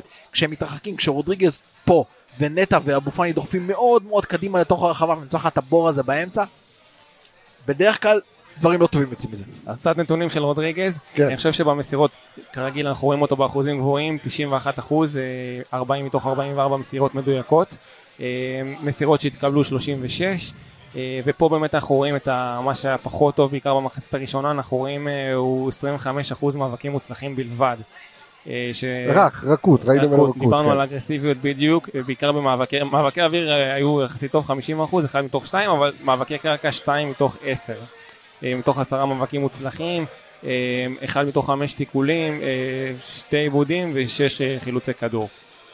אמ, אז אם אני, אם אני מסתכל על זה, על מה שברק בכר עשה היום, הוא פשוט לקח את נטע ושם אותו מאוד מאוד מאוד מאוד גבוה, ראינו אותו המון נמצא בתוך. הרחבה, בדיוק, המון בתוך הרחבה, האם זה מה שנטע אה, התבקש לעשות? ומה תראה, מה שמדגים את מה שאתה אומר זה שנטע עם ה-XG הכי גבוה בקבוצה, 0.84. זאת אומרת הוא הגיע למצבים, היו לו שלוש איומים לשער, שלושה איומים פעם לשער. שלישית גלידה. בפעם הראשונה ברח לו, בא עם רגל ימין להרחיק את זה בדיוק הכדור, מה שבאתי להגיד. במקום להיכנס עם פעם שמאל, שנייה פספס את פעם. שנייה עם הראש פספס, פעם שלישית גלידה, נגח לאמצע, ברק לוי עזר לנו. אז אתה טוב בגלידות. זה בדיוק הנקודה. כן. זה אה, בדיוק הנקודה שנטע לביא בתפקיד הזה הוא קצת, הוא קצת דג מחוץ למים ואנחנו ראינו את החוסר ניסיון הזה שלו במחצית הראשונה בכמה הזדמנויות אבל בסופו של דבר כשהוא קיבל נגיחה משתי מטר מול השער גם נכנס. נגח לאמצע, ונגיחה. מאוד חזקה. אבל, אבל חשוב להגיד קצת לגבי סטטיסטיקה בני יהודה הקבוצה שסופגת הכי הרבה שערים בליגה מקרנות ספגו היום שער מקרן נכון. עם בישול של השוער. עם בישול. של השוער, יפה מאוד. כמו- כן, בני יהודה מאז המשחק נגד מכבי חיפה ספגו 15 שערים. 12 מתוך השערים האלה היו ממש על תיבת החמש ממרכז הרחבה מטווחי אפס. כמו היום. וכמו כן. היום שני השערים הגיעו באותה צורה. ככה שבסופו של דבר ה- יש מישהו במכבי חיפה שהתכונן לדבר, לדבר הזה וה, וה, והחוסרים והליקויים של בני יהודה נחשפו גם היום בעוד משחק. כן, אז האוטו אבוקסיס אה, לא עבד היום. אה, ב- מה אתה רואה את אה, זה? אני רואה את ביבי אומר למה שלא נמלא פה. הוא מסתכל על היציעים הריקים בטדי ואומר למה שלא נמלא פה. אז כן. בוא תמלא, במקום שאנחנו נשב פה, למרות שמאוד כיף לנו פה. והנה אנחנו רואים את טוטו תמוזי. כן, טוטו תמוזי. טוטו תמוזי טוטו שם גול. אה, גול היום. כן? טוטו תמוזי שם גול אה, לביתר, אה. להפועל כפר סבא. כן, אז טוב. תשמע, כואב, במקום שנשב ביציע עם כולם ונעודד ונתקוף את הקבוצה, אז אנחנו צריכים... בסדר, אני, אבל אני חושב שיקיר אמר את זה גם בפרק הקודם, ואני חושב ששניים שלושה משחקים, כן. אנחנו נראה את אה, תפוסת הקהל עולה. כבר היה אה, דיבור אה, היום על איזשהו מכתב ששלחו שרוצים שליש אצטדיון, כן. הלוואי שזה יקרה. הלוואי שזה יקרה, ואני חושב שגם משחק בית הקרוב אה, נגד, אה, בליגה, נגד אה, מכבי נתניה ביום שבת. יהיה סמי עופר מלא. כן, אני חושב ש... לא, כן, בסדר, הלוואי. כן. לא נשכח, כמו שאמרתי בתחילת הפרק, אנחנו גם נדבר על המפגש הקרוב נגד אה, מכבי פתח תקווה. בגביע שמכבי פתח תקווה אה, מסיימת, אה, ניצח- מסיימת משחק שני ללא ניצחון. אנחנו עוד מעט. ניגע ללא ניצחון. למה? מכבי פתח תקווה מסיימת משחק שני ללא ניצחון? הפסידו למכבי- לקריית שמונה אמצע הפסידו שבוע. לקריית שמונה, אמצע שבוע. ועכשיו עשו 0-0 אה, עם- נכון, הפועל באר שבע. אבל רגע, אנחנו כן, השלמה. נגיע, אנחנו נגיע למשחק לקראת מכבי פתח תקווה, ניתן גם את הנתונים שלהם, כל מה שקשור לגביע וכולי. בוא נדבר נ- קצת על החוד אז רגע, שנייה, אנחנו עדיין בקישור. בקישור. אז דיברנו על באמת על נטע לביא שברק בכר הציב אותו היום קדימה, ובאמת שיחק 50-50 קלאסי, עשה את שלו בסופו של דבר. עוד. שער מהמרכז. עוד, מהקישור בדיוק. עוד שער אה, מהקישור, ושער אה, מברוק, שער ראשון העונה בליגה, נכון. אה, לנטע אה, לביא. ובוא נדבר רק שנייה על, אה, על אבו פאני, אם אנחנו מדברים כבר על הקישור עצמו, אבו פאני במשחק, פרווה.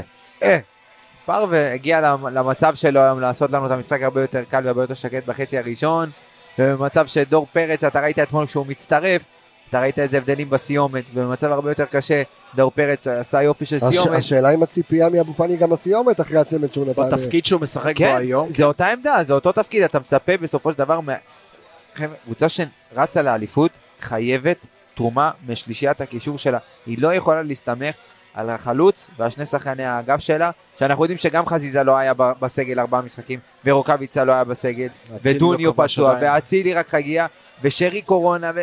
אז אתה חייב באיזשהו מקום לקבל תרומה מה, מהקישור שלך, והתרומה עד עכשיו הייתה דלה, אנחנו בואו לא נזכר שעד לפני שלושה משחקים, הקישור שלנו לא כבש שער אחד. אני, אני חושב שאבו פאני קצת, הוא קצת קורבן של הנסיבות. אה, מעניין, למה? לברק בכר יש בעיה להוציא את נטע לביא. ואבו פאני הוא הקורבן, הוא בדרך כלל החילוף. למה יש לו בעיה? כי הוא נטע לביא קולבויניק באמצע, הוא יכול לשחק עוד עמדה, אבו פאני יכול לשחק רק את העמדה הזאת. בדיוק, ראית, ראית במקרה, רודריגז קצת הרגיש איזה משהו, הוצאת אותו, לא באמת איזה שינוי, העברת את נטע אחורה. אם אותו מצב היה, נטע יוצא במחצית במקום יובל, ואבו פאני, ורודריגז היה נפצע או מה שזה לא היה, יהיה קצת יותר בעיה לשים את אבו פאני אחורי. לכן הוא סוג של קורבן של הנסיבות, הוא, הוא, הוא תמיד החילוף הראשון.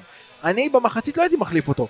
אם אני מסתכל על המחצית הראשונה של נטע לביא, במחצית הראשונה של אבו פאני, נטע לביא אמור לצאת. אז אתה יודע מה, אז רגע לפני שאני גם. נוגע בחוד, אז, אז אני הולך קצת אחורה לשאלה, האם ההרכב שלה ברק בכר היה נכון היום? מבחינתי בשלישיית קישור היה צריך להיות מישהו שיותר התקפי, או יובל או שרי היו צריכים לפתוח במקום אחד מהשלישייה שהיה צריך אה, לקבל רוטציה, גם דיברנו על זה בפרק הקודם.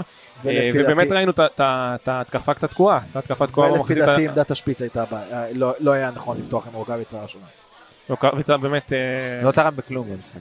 לא תרם, היה לא לו גם תרם. נתונים מאוד דלים. אה, אתם רוצים שאני אתן לכם את הנתונים שלו? ברור, אז-. בוא נדבר רגע החוד, אתה תמצא לנו את הנתונים. כן. רוקאביצה בתרומה שלו, האם אפשר לבוא אליו בכלל בטענות אחרי קורונה אחרי זה, או שבכלל לא היה נכון לפתוח לא היה איתו? נכון לפתוח אותו, אני חושב שדחפו אותו להרכב, וסוג של הכריחו? אותו לעשות, למה? אין לי מושג למה. אני חושב שאולי, אולי הלחץ, אולי לבוא ולהעמיס כלים התקפיים, אולי כשאתה יודע שבני יהודה הולכת לפתוח עם אה, קו שלוש מאחורה, אז אתה רוצה לשים כמה כלים התקפיים שהבלמים יותר יתמקדו בהם. אולי זה- ש- אולי זה לתת בו אמון, להרגיע אותו, אולי חוזה לעונה הבאה, אני לא יודע. אולי לתת לו לחזור, לחזור, שעומדת לחזור? למה לא לפתוח עם גוטסווי דוניו? אתה יודע שהיה לו איזה פציונת קלה והיה לא, לא נכון, בסשן טוב. אנחנו ראינו הרבה מאוד אה, מנוחה, מנוחה של רוקאביצה על המגרש. אנחנו ראינו, ב- כשדוניו נכנס, אנחנו ראינו אותו הרבה הרבה יותר מעורב, פעיל, הרבה יותר אקטיבי. פעיל, הרבה יותר תוקף את, ה- את הבלמים, ולא היה נכון לפתוח עם רוקאביצה, אני חושב שלהפך. אני חושב שאם דוניו היה פותח ועושה את כל הלחץ ומפעיל את כל, אתה יודע, גם גורם לבלמים של בני יהודה לעבוד יותר קשה, אז רוקאביצה כשהוא היה אז נכנס רוקאביצה היה- בדקה 70 יכול להיות קצת הרבה יותר, אתה יודע, משוחרר. היה פרש גם יותר מהשחקנים של בני יהודה בהגנה, והוא היה יכול אה, לעשות מה שדוניו עשה בסוף- בסוף המשחק. ותרם בבעיטות ובתנועה טובה, הוריד כמה כדורים יפים. כן, אז אה, רוקאביצה מבחינת הנתונים, כמו שאמרנו, נתונים מאוד דלים. ב-58 דקות שהוא שיחק, הוא, מה שלי תופס פה את העין, שהוא קיבל חמש מסירות, אוקיי? מסירות שהתקבלו חמש, אוקיי, והוא- ש- שזה לא אשמתו, אבל אוקיי. והוא מסר ארבע רק. אוקיי, זאת אומרת הוא בקושי נגע בכדור, גם מבחינת מאבקים, אין לו, אין לו כמעט מאבקים, יש לו אפס, אה, אפס מתוך אחד אה, מאבקי, מאבקי קרקע, אה, אפס מתוך, מתוך אחד תיקולים, אה, לא היה לו חילוצים בכלל והיו לו שלושה עיבודי כדור. מה- אה, מעניין לדעת איך זה בהשוואה לדוניו ששיחק הרבה. אז זהו, בהשוואה לדוניו הנתונים מבחינת המסירות די דומים. אני יודע שדוניו חילץ כדור ורוקאביצה לא חילץ אפילו כדור אחד.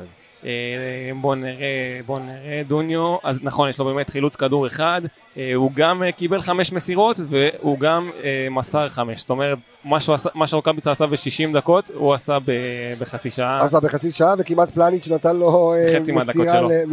מסירה גם לגול, אצילי, לבישול. אצילי נורא. יופי של מסירה והוא בעט על ברק לוי. אם אנחנו מסתכלים על רוקאביצה, אז בואו נסתכל על חצי הכוס המלאה, אני חושב שזה טוב שהוא קיבל דקות מבחינת זה שאנחנו מכניסים אותו לעניינים, אתה. בפרק הקודם אמרת שצריך לפתוח עם רוקאביצה. נכון, נכון, אני חושב, שאנחנו אה, צריכים את רוקאביצה להמשך העונה, אנחנו נכנסים עכשיו אותו לפלייאוף, ועכשיו אם אנחנו מסתכלים יותר על, ה, על, על עכשיו אנחנו נכנסים לשבוע שהוא מאוד עמוס, עם שלושה משחקים יחד עם הגביע, אה, ורוקאביצה מאוד מאוד חשוב.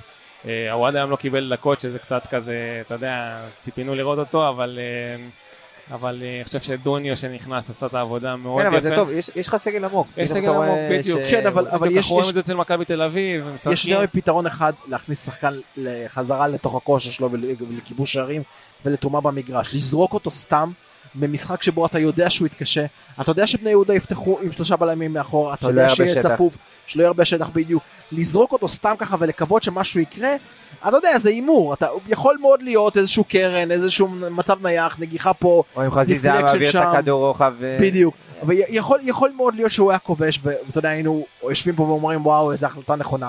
אבל מרבית, הס- ה- ה- ה- מרבית הנתונים אומרים שזה לא המשחק שרוקאביץ היה אמור לפתוח בו. היינו במחצית הראשונה כמה כדורים שזה היה נטו חוסר חדות, נטו- נטו פספוסים כאלה שהכדור בורח או ש... המון כדורי עומק שהוא לא השתלט עליהם טוב, שברחו לו. נכון, דברים כאלה ש... שזה נטו כניסה לכושר. אז אה, בסדר, לאט לאט. אז איך אנחנו אה, מסכמים אה, את ה- את המשחק הזה ב- בגדול, לפני שאנחנו עוברים לנתח את המפגש מול מכבי פתח אני תקווה? אסכם את זה במשפט, תרשו לי. אבוקסיס, אחרי 12 אה, 12 ניצחונות על ברק בכר, קשה מאוד, הנמסיס. התקשה מאוד. כן, זה לא- זה- איזה... חבר'ה, תקשיבו לנו, לא. תטעו. אם אתם לא יודעים על מה אנחנו מדברים, כן. אז אז אז אתה פרסמת פוסט בקבוצת הפייסבוק שאם! זה שם הלכתי בדיוק, נו. שאם לא. הצטרפתם עדיין לקבוצת הפייסבוק שלנו, אנליסטים בסוף לדבר כדורגל, הצטרפו. אה, ותראו פוסט, ותראו מה קורה כדורגל. מנסה... בדיוק, אז כן, נדבר על הפוסט שלך רגע. כן, נקודה יפה שמה תקשורת עושה שהיא מנסה להשתמש בנתונים אבל לא ככה הולך לה זה אתה יודע תשע על הניסיון שלוש על המאמה על ההצלחה וזה. עוד פעם, אתה עדיין לא מסבר את האוזן כן. של מי שלא ראה את הפוסט. פורסם באחד מה... בוויינט, בוויינט פורסם היום, לא שמתי לב איפה כן. זה היה בוויינט פורסם היום, ש... שאבוקסיס הוא הנמסיס של ברק בכר עם אה, לא פחות מ-12 ניצחונות של אבוקסיס. של. אבוקסיס על ברק בכר רק שהאמת היא קצת רחוקה מזה. כן. הרבה יותר רחוקה כן, מזה. חלקי כן, שש רק בערך. תוריד אחד, אה, תוריד את יוצא הספרה שני אחת. ניצחונות של אה, אבוקסיס אחד על ברק אחד, בכל תעשו אחד הקריירה. ועוד אחד קבלו 11. בדיוק, כן. ואם מישהו היה מקשיב לנו, אותו כתב היה מקשיב לנו בפרק הקודם, היה שומע בדיוק את מה שאמרנו. וחברים, המאזן של ברק במחזור 25 נמשך. ונמשך. ואתמול קבוצות המרווה. החוץ, קבוצות החוץ כל אתמול, קבוצות החוץ ניצחו, לא. הפסידו, לא. כל קבוצות הבית ניצחו, לא? לא, הפועל כל חיפה עשו תיקו, הפועל. בדיוק, הפועל חיפה הרסו את ה- דקה את ה- 90. את ה- בדקה 90 את המאזן, אבל כל קבוצות החוץ ניצחו אתמול וגם מכבי חיפה ניצחו בחוץ. יפה, טוב, אז אנחנו אה, יכולים לארוז את המשחק הזה ולהגיד תודה רבה, יש לנו אה, שלוש משחק, נקודות, שלוש נקודות, ו- אה, הפרש נקודה ממכבי תל אביב, ואנחנו פוגשים ביום אה. שבת, רגע, שנייה, אנחנו- אני קופץ רגע. למשחק האחרון אה. בסיבוב. אה, לא, שנייה, אני קופץ רגע מעל הגביע, ואני אה. אומר, יש לנו משחק בשבת נגד אה, מכבי נתניה, אה, שאנחנו נדבר עליו מיד אחרי המשחק מול מכבי פתח תקווה, אבל שוב, שאלה ככה נגיעה, האם טוב לנו שנתניה נלחמת על כרטיס כניסה לפלייאוף העליון, או לא? אני חושב שזה לא ממש משנה, כי נתניה, אם היא... תשמע, הם יעשו הכל, הם יילחמו בשביל, אתה לא, יודע. לא, אני אגיד לך נתניה מה. ככה או ככה יבואו לשחק פתוח, זה הסגנון המשחק קודם כל שלנו, נתניה. להתקיף, אנחנו יהיה לנו הרבה שטחים לנצל. אני זה דבר ראשון. דבר זה שני, טוב לנו. מכבי נתניה, בוא נודה על האמת. כן פלייאוף עליון, לא פלייאוף עליון, זה לא ממש משנה. כי אם היא תהיה בפלייאוף עליון, היא תהיה בשר תותחים של הפלייאוף העליון הזה, והיא תהיה לא אלה ש... בטוח. סביר להניח, תהיה אלה שיצברו עליהן את הנקודות. אם היא תהיה בפלייאוף התחתון, היא תהיה הקבוצה במקום הגבוה ביותר בפלייאוף התחתון, וסביר להניח שתוך מחזור או שניים תבטיח. תבטיח את, ה, את ההישארות שלה בליגה, נכון. וגם לא תהיה רלוונטית. זה לא אה, ממש אבל משנה. כסף, מענקים, קהל, אתה יודע, דברים כאלה בדיוק. שיוקרה. טוב, אה, אנחנו, אנחנו אה, ניגע בזה יותר, אה, אה, ניגע בזה בפרק אה, הבא. בואו נדבר, מכבי חיפה, מכבי פתח תקווה, אה, גביע המדינה, אנחנו אה, פוגשים את, איזה שלב זה בכלל? שמינית, שמינית. שמינית. כן. שמינית כבר אה, גביע המדינה, אה, אנחנו פוגשים את מכבי פתח תקווה שלה הפסדנו אך ורק לפני אה, שבוע? שבוע, שבוע וחצי. אתה גם פוגש מכבי פתח תקווה שכבר הבטיחה את המקום שלה בפלייאוף העליון, פחות או יותר עמדה בכל המטרות שהיו להם, מכבי- אפילו יותר ממה אפילו הרבה יותר, והיא באה תכלס לשחק הכי משוחרר, הכי חופשי, אין להם שום דבר לא, להפסיד. א- א', אה, תראה, אין להם שום דבר להפסיד, אה, זה ברור, אבל אתה יודע, הקלישאה כמו הקלישאה שאומרת לגביע חוקים משלו, וזו קבוצה שתרצה השנה אה, להטביע חותם, ואתה יודע, לרוץ חזק. אה, כן, בדיוק, אה, חזק על הגביע, בדיוק הייתה פיינ- אה, פיינליסטית שנה שעברה אה, כן. בגביע המדינה. אה, איזה מכבי פתח תקווה אנחנו פוגשים דווקא אחרי שני המשחקים שלה שהיא לא מנצחת. אה, אני חושב שבמשחק אמצע שבוע שהיה להם, זאת אומרת לפני המשחק שהיה להם מולנו שהם ניצחו אותנו, אה, הם עברו לשלושה בלמים, אוקיי? ומולנו היה איזשהו ניסיון לשינוי והיה איזה בלוק כזה גדול במרכז השדה, ארבעה שחקנים חזקים. במשחק אמצע שבוע שהיה להם שהם הפסידו, היה איזה ניסיון עוד פעם לחזור לשלושה בלמים הזה, זה לא עבד.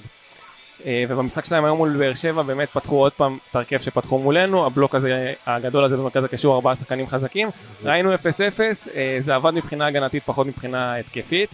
אה, אבל האם אנחנו לא הולכים לפגוש אלכס שוב בעיה שבה אנחנו רואים, וזו הבעיה שנתקלנו בה של הלחץ. פתח תקווה, בדיוק של קבוצה שלוחצת אותך באמצע. אני חושב שכן, אבל מצד שני אני חושב שאתה גם מגיע למשחק הזה עם הרבה יותר כלים התקפיים למשחק הזה. זאת אומרת, גם עומר אצילי יותר משוחרר, גם האופציות בקישור, בין אם זה יובל שיהיה במשחק הבא כשיר, שקיבלנו את זה, דוניו, רוקאביצה, חזיזה, משחק במשחק הבא? כן, לכם. צהובים. כן, דווקא פה אני באמת חושב שצריך כן. את האמצע החזק. סאן לא ישחק, סאן סאן היחיד. לא סאן לא ישחק, שאלה צה"ל לא ישחק. שזה מעניין למה אה, טוואטחה לא קיבל בסגל. דקות היום, או שלא היה לא בסגל היה בכלל, כן. אה, שזה נורא אה, מעניין מה יהיה, אתה יודע. אני חושב שברק בכר למד ישחק? שהרוטציה ב- שהוא ניסה לעשות שבוע שעבר בשביל לשמור על כושר זה לא שחקנים, הזמן, זה לא כל הזמן. כך- אז זה לא הזמן. מכבי פתח תקווה גם חשוב לציין שהם באים בעומס משחקים אה, ורצף שהוא די אדיר, הם היו, ב... היה להם משחק אמצע שבוע מול קריית שמונה שאמרנו שהם הפסידו, היום. אה, היום אה, מול באר שבע, יום, רביעי אותנו, אנחנו באים קצת יותר, ויום שבת גם משחק לפי דעתי. גם אנחנו משחקים בשבת. כן שבת יש לא, את המחזור האחרון של הפרק. אה, ויש ויש עומס משחקים ואני חושב שיש לנו יתרון בקטע הזה, אנחנו באים יותר רעננים, יותר פרשים ואני חושב שאנחנו... אה, אה, חשוב גם לציין, אתה יודע, את הקלישאה החבוטה הזאת, אבל זו קלישאה כן. שנכון לבוא להגיד. שני משחקים מול אותה קבוצה בטווח זמן מאוד מאוד קצר. קשה מאוד לנצח שני משחקים את אותה קבוצה נכון, פעמיים. אני מאמין אבל ש- זה אני- עובדתי. אני מאמין נכון. שמכבי חיפה לא תגיע באותה רמת מוכנות שהגיעה למשחק הליגה נגד מכבי פתח תקווה. זה יהיה סצנריו אחר, אני לא מאמין ש... גם אני לא רואה את מכבי פתח תקווה משחקת את אותו משחק שהיא שיחקה בגביע. זה משחק אחר, זה משחק אחד. קודם כל הם לא ינסו, זה שהם ינסו זה בטוח. השאלה אם זה יצליח להם. לא, אני לא יודע אם הם ינסו, כי תשמע, בסופו של דבר זה משחק אחד, זה לא משחק ליגה. בליגה הם הבטיחו את מקומם, הם באו לשחק משוחרר בסמי עופר, מה הם יכולים להפסיד? אז הם מפסידים למכבי חיפה, אז כאילו לא קרה כלום. אנחנו הבטחנו את הפלייאוף העליון. פה זה משחק גביע, משחק אחד, אולי ינסו קצת להלחיץ את מכבי חיפה, לרדת אולי למחצית ב-0-0, קצת לסגור, קצת לראות, הנה ראית מכבי חיפה, קצת נלחצת, קצת סוגרים, בה, לא מצא פתרונות, אולי קצת להלחיץ, פתאום אולי להכות באיזה מתפרצת עם הבאדה והרויו. שמע, זה, אני לא, אני לא בטוח שנראה את אותו סגנון של המשחק של מכבי פתח תקווה, מה שראינו בליגה. כן, מצד שני, אבל אני חייב להגיד, כל דקה, כל דקה במשחק הזה שתהיה מעבר לדקה ה-90, עומדת לנגדנו למשחק שלנו ביום שבת. נכון. מאוד. בוא ניקח בחשבון גם שמכבי פתח תקווה בחמישה משחקים האחרונים לא הפסידה פעם אחת. וואלה. כן, לא הפסידה חמישה משחקים. לא ניצחה- לא ניצחה? שניים ברצף גם. אבל... לא משנה. אה? מכבי פתח תקווה לא, עכשיו היה. לא, הפסידו לקריית שמונה. לקריית שמונה אמצע שבוע. חוץ מזה אולי לא היה חמישה. חוץ מזה. חוץ מזה לפני אה, מה אני חושב. התבלבלתי בכחול של אה, קריית שמונה. היה לפני. עמיגה, זה עמיגה, הוודקה. לא הוודקה פה לא. נותנת את אותותיה. טוטוטיה, טוטוט המוזי. נותנת המוזי, כן. אז אה, בואו ניתן כמה אה, נתונים שהאנליסטים שלנו, גם רועי שפיטלניק אה, ואילון קריאף אה, וכל אלה ככה אה, נתנו לנו. קבסה בהפסקת חשיבה, מה זה? מה זה היה? זה השומר מסך שלי בזה. תקשיב, המסך נכבה ואז הכתוב, קבסה בהפסקת חשיבה. בדיוק, כן. גם כשהכל כבוי אני אה, ממשיך. חושב. מוח נכבה לרגע. אה, אז אה, מאז עונת 2000-2001 משחקי גביע נגד מכבי פתח תקווה נפגשנו שלוש פעמים. פעמיים הפסדנו והיה לנו ניצחון אחד אם אתם זוכרים ב-2001 הפסד בחצי הגמר בהערכה וואו. כן כן כן זה היה כן כואב המשחק הזה. כן כן כן ב-2005-2006 ניצחנו בפנדלים ברבע הגמר וב-2017 הפסדנו 2-0 גיא מלמד. בדיוק, בשלב השני אה, של הגביע. אה, ומה עוד יש לנו? דרך אגב, אה, בפעם ה... רגע, שנייה, אה, הניצחון הביתי האחרון היה בעונת אה, 2015-2016. באותו הקשר, כן, הנתון שלך. ב-11 כן, כן. ב-11 המפגשים האחרונים, קבוצת הבית, במפגשים במכבי חיפה למכבי פתח תקווה, לא משנה אם זה היה ליגה או גביע, קבוצת הבית לא ניצחה. וזה היה עשרה, משחק, עשרה מפגשים לפני המשחק האחרון, וזה נמשך. יאללה, לא האמנתי שזה ימשיך. כן, אבל שמע, אם ביום רביעי זה לא יישבר, אז אנחנו נהיה בבעיה. כי ביום רביעי זה קריטי, זה קריטי. אתה אתה אומר, כאילו, פעמיים? על פי הנתון שאתה אומר, אנחנו לא אמורים לנצח. או שהסטטיסטיקה תישבר. אני לא אמרתי מה יקרה, אני אתן את סטטיסטיקה הסטטיסטיקה. צריכה להישבר מתישהו. אין בעיה, השאלה אם זה עכשיו, גם אה, לא ניצחת את מכבי תל אביב 30 ומשהו משחקים, אז אתה צריך לנצח אותם. אז- גם זה חייב להישבר אז, שימו לב שלאיך שגלגל מסתובב לו. אז שנה שעברה, כשעפנו מה, אה, מהגביע בשלב רבע הגמר, זה היה המשחק הראשון בבית, בלי קהל. בחצי גמר? חצי הפועל תל אביב. רבע גמר. ברבע גמר נגד באר שבע. שבע, באר שתיים שבע, אחת. שבע, שתיים אחת. שעופרי ארד אה, כבש את השער נכון. הראשון. הייתי אה, בטוח שאנחנו נפרק אותם. היינו המשחק, במשחק הזה. כן היינו במשחק הזה, הזיה של המשחק. זה היה המשחק הראשון, ובדרך כלל היינו צריכים לתת שם כן. חמישייה, אבל זה היה המשחק הראשון ללא קהל שבו הפסדנו, בבית. אנחנו עוברת לשנה ואנחנו שוב חוזרים לגביע, למשחק ראשון. בבית, עם קהל. עם קהל. מה יהיה? בעזרת השם, השאלה ש- לישועתו, כן. השאלה אם הקהל באמת הולך להיכנס. אתה יודע, הרי... נגד מכבי פתח תקווה? אני חושב שכן. לא, לא, לא. זה שהקהל כרטיסים. יכול להיכנס, אנחנו יודעים. נו, אבל זה שאנחנו רואים הרבה ארגונים של אוהדים של מכבי חיפה שאומרים שאנחנו לא ניכנס בגלל ה-1500 ונהיה בחוץ. ראית היום מה קרה. אני לא יודע, ראית, ראית. גם כשלא נתנו לנו חוץ- מגרש כרטיסים. חוץ זה משהו אחר. גם כשנתנו לנו כרטיסים. כן, אה, אבל אני חושב. שגם האוהדים מבינים שזה לא קשור למכבי חיפה, אה, זה קשור, אתה יודע, לא, הם לא. לא מוחים נגד מכבי חיפה, הם מוחים נגד... אה, ברור. ברור. אז אה, זה- זה נתון שהוא אה, יפה. אז שימו לב שגם פתח תקווה, מכבי פתח תקווה בחמש העונות האחרונות בגביע יש להם הופעה אחת בגמר ועוד שתי הופעות ברבע הגמר. אנחנו, מאז הזכייה שלנו בגביע בעונת 2015-2016, לא לא? עוברים את שלב רבע הגמר. שזה... שזה בסדר, כי זה עכשיו שמינית. אה? אני אומר, זה בסדר, כן. עכשיו זה שמינית. אבל אנחנו לא מתקדמים יותר מדי בגביע. מה אתה אומר, דאבל? דאבל? דאבל בורגר. אני יש לי תחושה חזקה שנה לגביע, לא יודע למה. קומבינה. אני, אם אתה שואל אותי גביע או אליפות, אליפות אה. חליל מוכר- אליפות. מוכר את הגביע? ומוכר הכל. תן לי את הצלחת. שאלה בכלל? כן, אז איך כדאי לעלות במשחק נגד מכבי פתח תקווה, כדי שגם נשמור טריים במידה ועוברים חלילה את ה-90 דקות אה, לקראת אה, קודם כל, יום שבת. קודם כל אתה כבר נמצא בחיסור שסאן לא הולך לשחק. אנחנו לא יודעים אם טלב הולך להיות כשיר, אבל אם הוא כשיר, אז איך תדע. גם הערכה וכאלה, טלב אין לו הרבה כושר משחק. אם הוא לא כשיר אז אני אין לך רואה ברירה, אבל יש אני שם רואה 70 אותו דקות שלושה טלב. גרשון. או רמי גרשון או שאני אה. רואה את רז מאיר משחק בצד שמאל. ואז מי ומי בצד ימין? אתה פצוע. לא יודע. אתה לא יודע, אני. לא יודע, הוא- ובוקה לא היה בסגל היום. בסדר, אה אוקיי. אז צריך מי למצוא שמים? פתרון. אז לא נעלה. יש לא את. רמי, יש את רמי גרשון. רמי וריטה. רמי. מספיק. עם רמי. את החבר'ה, מספיק. אמ. אני חושב שמה שצריך לשים לא כל יום אום אל פחם. מה שבאמת צריך לשים את הדגש זה השלישייה באמצע להמשיך איתה למרות שאבו פאני היום יצא במחצית והקבוצה נראתה יותר טוב. אתה לא לא פותח עם אשכנזי הפעם? אה, לא, לא, במשחק הזה לא, אנחנו ראינו מה הם עשו לנו באמצע אה, פעם קודמת, למרות שפתחנו עם השלישייה, דרך אגב עם אבו פאני וזה, אבל הם היו מאוד מאוד עייפים ומאוד חלשים. אה, אבל אני הייתי פותח עם השלישייה הזאת וממשיך בחוד עם אותו חוד, חזיזה, אה, אצילי והשאלה אם רוקאביצה מספיק זה או דוניו. לא, לא. פותח עם רוקאביצה. לא פותח עם רוקאביצה, גם לא פותח עם דוניו. אני חושב שלתת עווד. לרוקאביצה עוד פעם, אה, עווד? כן? למה? כן, משחק גביע, אתה רוצה אותו... עווד לא עבד בתשע פעם שעברה. לא יודע אם עווד זה תשע. אני הייתי נותן לדוניו במשחק הזה. אתה יודע אם אתה הולך על מערך של 352 אתה פותח עם הוואט ודוניו וזה שילוב מאוד כן, מאוד אבל מעניין. אני לא חושב שאתה ת- תשנה את השיטה במשחק אה, נגדם, אה, כי אתה... תלוי, אולי- אולי החוסרים שלך פשוט יכפו עליך לשנות את הש- את השיטה. אצלם יש חוסרים, משהו, אנחנו רואים אצלם משהו? מבחינת מורחקים אין, אה, מבחינת פציעות גם לא ראיתי שיש להם משהו מיוחד. אה, עוד פעם אנחנו נצטרך לשים מאוד מאוד דגש על התקפות מעבר של עבדה, ראינו שהוא הביך- אותנו לא מעט פעמים. אה, ינון אליהו חזר להרכב שזה גם נשק שהוא מאוד רציני, מולנו לא פתח משום מה אבל הוא פתח עכשיו בשתי המשחקים האחרונים. וגם- וגם כשהוא כשהוא נכנס כמחליף ראינו את הצרות שהוא... כן, גם אה, אימברום. לא פתח נגדנו והוא גם חוזר עכשיו לתוך הרוטציה. נכון. יש לך כמה שחקנים שלא פתחו נגדנו והם הם- הם אופציות. בסך הכל פתח תקווה מגיעה בכושר יותר טוב, יותר בריא מאיתנו. ושוב, כמו שאמרתי בהתחלה, הם מגיעים מאוד מאוד משוחררים, בעוד אנחנו מגיעים עם סוג של טיימר כזה, שכל דקה שעוברת זה זמן על שבת שאנחנו צריכים איכשהו להתארגן. אז, אה, אה, וחשוב גם לדבר על עוד דבר אחד, צהובים. כן. נושא של צהובים.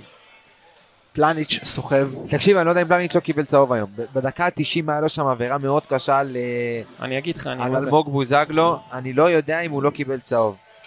אם הוא קיבל, אז לא אה, קיבל. ברכה. תראה בנתונים של המין. למה? כן, אבל השאלה, אנחנו לא יודעים מה תהיה הגרלה, כאילו, הרי אם אבל נפגוש... זה בדיוק הנקודה, אתה לא יודע מה תהיה הגרלה, אתה יכול לפגוש אותו במחזור הראשון, אתה יכול לפגוש פלניץ' לא. קיבל. לא חזיזה קיבל צהוב. ווילד זכות צהובים. אז מזל, כי אז הוא אולי משחק נגד מכבי נתניה. אה, אני חושב שאני מעדיף אותו לא לשחק נגד מכבי כן, אבל זהו, כבר מת. זה אומר שיפספס משחק בפלייאוף, כן, נראה איזה. דמבי סאגס. אה, אלא אם כן הוא ימשיך וישמור על עצמו ולא יעשה עבירות של צהוב. כן, אבל אתה יודע שעם המזל כן, שלנו זה בלמים- יקרה בדיוק מתי שזה... בלמים צריך זה. מאוד דינמי, אתה יודע, לפעמים אתה מקריב, או לפעמים, אתה יודע, השופטים אה, פתאום בא להם לשלוף. שופטים. הוא בא להם לשרוק לפנדל שלא היה ולא נברא. מה- רצית להגיד- לגבי השופטים? אני? אני, אני, אני לא אגיד, אני לא אגיד, כן, אתה תשמור לא את זה למשחק אני לא רוצה. לדבר על שופטים ועכשיו מניפסט על שופטים. לא. אה, למשחק היום או בכללי? בכללי, בכללי. אני הכנתי חולצה שבעיניי אומרת הכל, שכל מה שקרה, אני יכול, אני יכול להגיד לך שאתמול אני ישבתי וראיתי את המשחק, ואני הרגשתי שמישהו עושה לי. שמישהו עושה בכוונה, תשמע, מה אפשר להגיד עוד, אתה רואה את זה? ואני, לכאורה. אני, תקשיב, אתה מתעצבן, תקשיב, ישבתי וראיתי את המשחק של מכבי תל אביב עם סבתא שלי, אישה בת 83, והיא אומרת לי, מרוקאית, עזוב כפרה עליך, תכף הוא יבטל. סבתא שלי מבינה כזאת, עזוב, תכף הוא יבטל, יגידו לו, הנה, אתה רואה כתוב, פנדל בבדיקה. היא אמרה לי, פנדל בבדיקה, ואני כולי בעצב, לא, תבטל, הנה, מדברים איתו. פתאום זה משתנה לפנדל. ואז כמו כל מרוקאית, סבתא שלי התחילה טורבו, נכנסה בשופט. איך יכול להיות? תשמע, ואתה רואה, כאילו, רבאק, אני צריך מה- לראות מה משחקים מה עוד צריך כאילו להסביר? זה רק מראה כמה השופטים פה באמת, באמת, באמת, לא, הבעיה היא עמוקה, כי החוקה, כנראה שלא יודעים אותה. אתה יודע, ואני, ו- רגע, תן לי לסיים. לא, לא- לא החולצה שהכנתי. לא, לא, החולצה שהכנתי, אני אעלה אותה אחרי זה, ואני אסביר בדיוק בפוסט מפורט כמו שעשיתי עם החולצה הקודמת, נהיה לי כבר אה, קולקציה שלמה, שתצא. בקרוב לחנויות. זהו, סיימתי. לילה? המחאה של עמיגה. לא, אני אגיד לך משהו, הי- היום התארח אצל אה, קטן אה, אייל צור, השופט. אגדי. לא, לא כזה אגדי. שופט האה, כן. ור. שופט. והוא דיבר על זה, הוא דיבר על הנושא של הניקוד של השופטים. אוקיי. ועוד פעם החזיר לתודעה את הנקודה הזאת, שכששופט שוגה במהלך המשחק, הוואר מתקן אותו והוא לוקח את החלטת הוואר, מורידים לו ניקוד, ואם הוא שוגה במהלך המשחק, הוואר מתקן אותו והוא גם לא לוקח את החלטת הוואר, מורידים לו ניקוד כפול. אז הוא אומר שהם שמים רגליים אחד לשני? אז אני אומר, אז יפה, שני דברים הוא אמר. קודם כל, זה חוק מטומטם. בדקתי, בדקתי. בדקתי בליגה האיטלקית, בדקתי בליגה האנגלית, בדקתי בליגות מרכזיות באירופה שמשתמשות בVAR. אף שופט לא נפגע בניקוד המשחק שלו אם הוא לוקח החלטה של עבר. קודם כל. דבר שני, אז זה משהו שצריך לשנות גם כאן. יפה, עכשיו, קל מאוד לשנות את זה. הציון על המשחק הוא לא צריך להיות אינדיבידואלי לגבי השופט, אלא הוא צריך להיות לצוות השיפוט. ואז השופט ושופט עבר לא אה, מחפשים לה, להפיל אחד את השני. וזה הדבר השני שהוא דיבר עליו. הוא דיבר עליו שיש המון שופטים שיש להם אינטריגות מול שופטים אחרים בגלל דירוג, בגלל ניקוד, בגלל רצון שלהם לשפוט משחקים יותר מרכזיים ולקבל יותר כסף. איזה עסקון, אה? ו... והכל על הגב שלנו. ו- וקורה, כן. וקורה מצב שבו שופט אחד על הדשא ושופט אחד בVAR והשופט הזה רוצה לשפוט שבוע הבא משחק יותר ואז אתה יודע הוא גם יודע שהוא לא נפגע כי השופט עבר לא זה. בקיצור. שילכו. לעזאזל. טוב, אמ, אנחנו רוצים אה, לתת לנו אה, הימורים לקראת המשחק נגד אה, מכבי פתח תקווה? 2-0. סתם לא, אני צוחק. כן. עולים? אני בסוף. יקיר עולים? עולים, 90 דקות, 3-1. וואו, זה נקמה מתוקה אתה אומר. כן, כן. כן, עולים, עולים ומשהו קטן 1-0, 2-0. 1-0, 2-0. 1-0 או 2-0? מה אתה צוחק, עמיגה? 1-0, חבר'ה, כן. סתם בהפסקת חשיבה רגע, כן. עצרו הכל. דבר אתה- אליי. אתה אמרת מה אמרת? אה, עוד לא אמרתי, את האחרון? אני האחרון. מה טוב. 2-1 עולים, 120 דקות. אוי ואבוי. 120 דקות זה כאילו כאילו פנדלים? או לא, הערכה? 20 דקות הערכה. 120 דקות הערכה. 2-1. אז אני... אוקיי. אוי ואבוי. אתה רוצה לשמוע מה זה אוי ואבוי? כן. לא עולים. אל תגיד לי פנדלים עכשיו. לא, לא. פנדלים אנחנו לא עולים. מכבי חיפה לא תעבור סיבוב, וואלה. לצערי. כן. וואי וואי. אני חושב שזו הפעם הראשונה. שעמיגה מהמר נגד מכבי. לא, אמר פעם תיקו, לא? פעם היה תיקו. לא, לא, אבל לא, זה- זה אני- כאילו... לצערי יש לי הרגשה למה? שמכבי לא תעבור בוא תגיד סיבוב. לי למה שזה אה, סתם רגע, תחושה. היה דבר כזה שאמרת בתוכנית נגד? לא. פעם קשה ראשונה. לי מאוד להמר נגד, קשה לי, גם נגד מכבי תל אביב לא הימרתי נגד, אבל הפעם, לא יודע, יש לי הרגשה של, לא יודע למה, כאילו זה, השנה הכל התנקז לכיוון הליגה ולכיוון המאבק הזה ראש בראש. נגד, דרך אגב, נגד מכבי תל אביב, מכבי תל אביב הפועל חיפה. גם הם לא יעברו. וואלה. גם מכבי תל אביב לא יעברו? שלי, גם אנחנו וגם הם לא יעברו. טוב, מעניין. בהרגשה, לא יודע. בואו נראה. שמע, זה כן. חתיכת הימור, זה אני רוצה להגיד תודה רבה. סיום דרמטי לפרק. רגע, נקודה מעניינת לגבי מכבי פתח תקווה. כן. ככה לי. אני אוהב את הנקודות המעניינות שלך, ניר ביטון. לסיום. לסיום. אה, האמת שהזכרנו הזכרנו זה גם בפעם אה, הקודמת וזה- וזה קרה שמכבי פתח תקווה אוהבת- להבקיע שערים בסוף. 30% מהשערים של מכבי פתח תקווה הם ברבע שעה האחרונה, בין הדקות 75 ל-90. 30%. זה הכי הרבה בליגה. צריך להיזהר בדקות האחרונות, צריך להיזהר ולהישמר בדקות האחרונות. להיזהר ולהישמר בדקות. האחרונות. אז אני רוצה להגיד קודם כל תודה רבה לפאבה בראון, שאירח אותנו כאן בכיף, אה, כאן אה, ב- בפאבה בראון, בחיפה. אה, נהנינו כאן אה, לראות אה, משחק כיפי, לראות אותנו? מנצחים. לא. אני רוצה להגיד תודה רבה לשלל, אה, דרך אגב, למי ששאל. הפרק השלל, הפרק של האנליסטים הדור הבא בעריכה, מחר עולה לאוויר. דרך אגב, אני חייב לציין לטובה את מחלקת הנוער של מכבי חיפה, שנתנו לנו אה, כניסה ישירה לתוך הדאטה של שחקני. הנוער והנערים. אוקיי, ל-GPSים, לדברים, לחומרים, אה, כדי שהאנליסטים שלנו יוכלו לראות ולדבר על זה, אז שאפו גדול, שאפו. לא גדול. ואם כבר ציינת, הנוער ניצח אתמול. נכון? שלוש אחת. שלוש אחת. צוות של נחמני. חזרו אחרי כמה חודשים שלא שיחקו? שנה. אל תיקח את זה לאנליסטים הדור הבא, תן להם, לא, שם יספרו הכל. תשחרר כבר. תשחרר. אני לא מתארח בפרק הבא, אז אני רוצה לדבר פה. אני רוצה להגיד אתה רבה לא לכל האנליסטים? ש... אה, איזה פרק הבא? אתה לא תהיה? פרק של האנליסטים הדור הבא. היה אה, אה. אוקיי. הוא- ביום חמישי כבר מופיע בפלייאוף. לא, לא, שלישי. אנחנו עוד לא סיפרנו. שגם לא יש תוכנית משלו, אבל זה בכלל למקום כן. אחר, אסור לנו לדבר על זה- זה. איזה כיף. אנחנו נדבר על זה. אה, באמת, אוטוטו, אוטוטו, אוטוטו, אז אני רוצה להגיד תודה רבה לכל האנליסטים שלנו להביא על... שימו, לאייל גבאי, לאלון קריאף שקפץ לו ביציע שם בטירוף. שמע, איך מה נהניתי. ל- המצלמה אוהבת אותו? לארז אלוני לדור וייס והתיקיות אה, כחל סיוון לירון איפרגן סמי פפיסמדוב אה. שיש גם משהו חדש סמי פפיסמדוב לא יש משהו כן, יש וואי. וואי וואי וואי וואי עידו שטראוס ערן יעקבי עם ו' רון שלמה ורועי שפיטלי אור עמיגה תודה רבה אלכסינוס תודה רבה. יקיר המערכת קצב תודה רבה אתה חושב שאשתו קוראת לו ככה? מה, רועי שפיטלניק רועי בוא לפה. תבוא לעשות כלים? כן יכול להיות מילוש, תזמין חשבון. מתופפת. לו. אמ, אני רפאל קבס החברים, אה, נשתמע ממש עוד כמה ימים אחרי המשחק מול מכבי פתח תקווה, ביי בינתיים.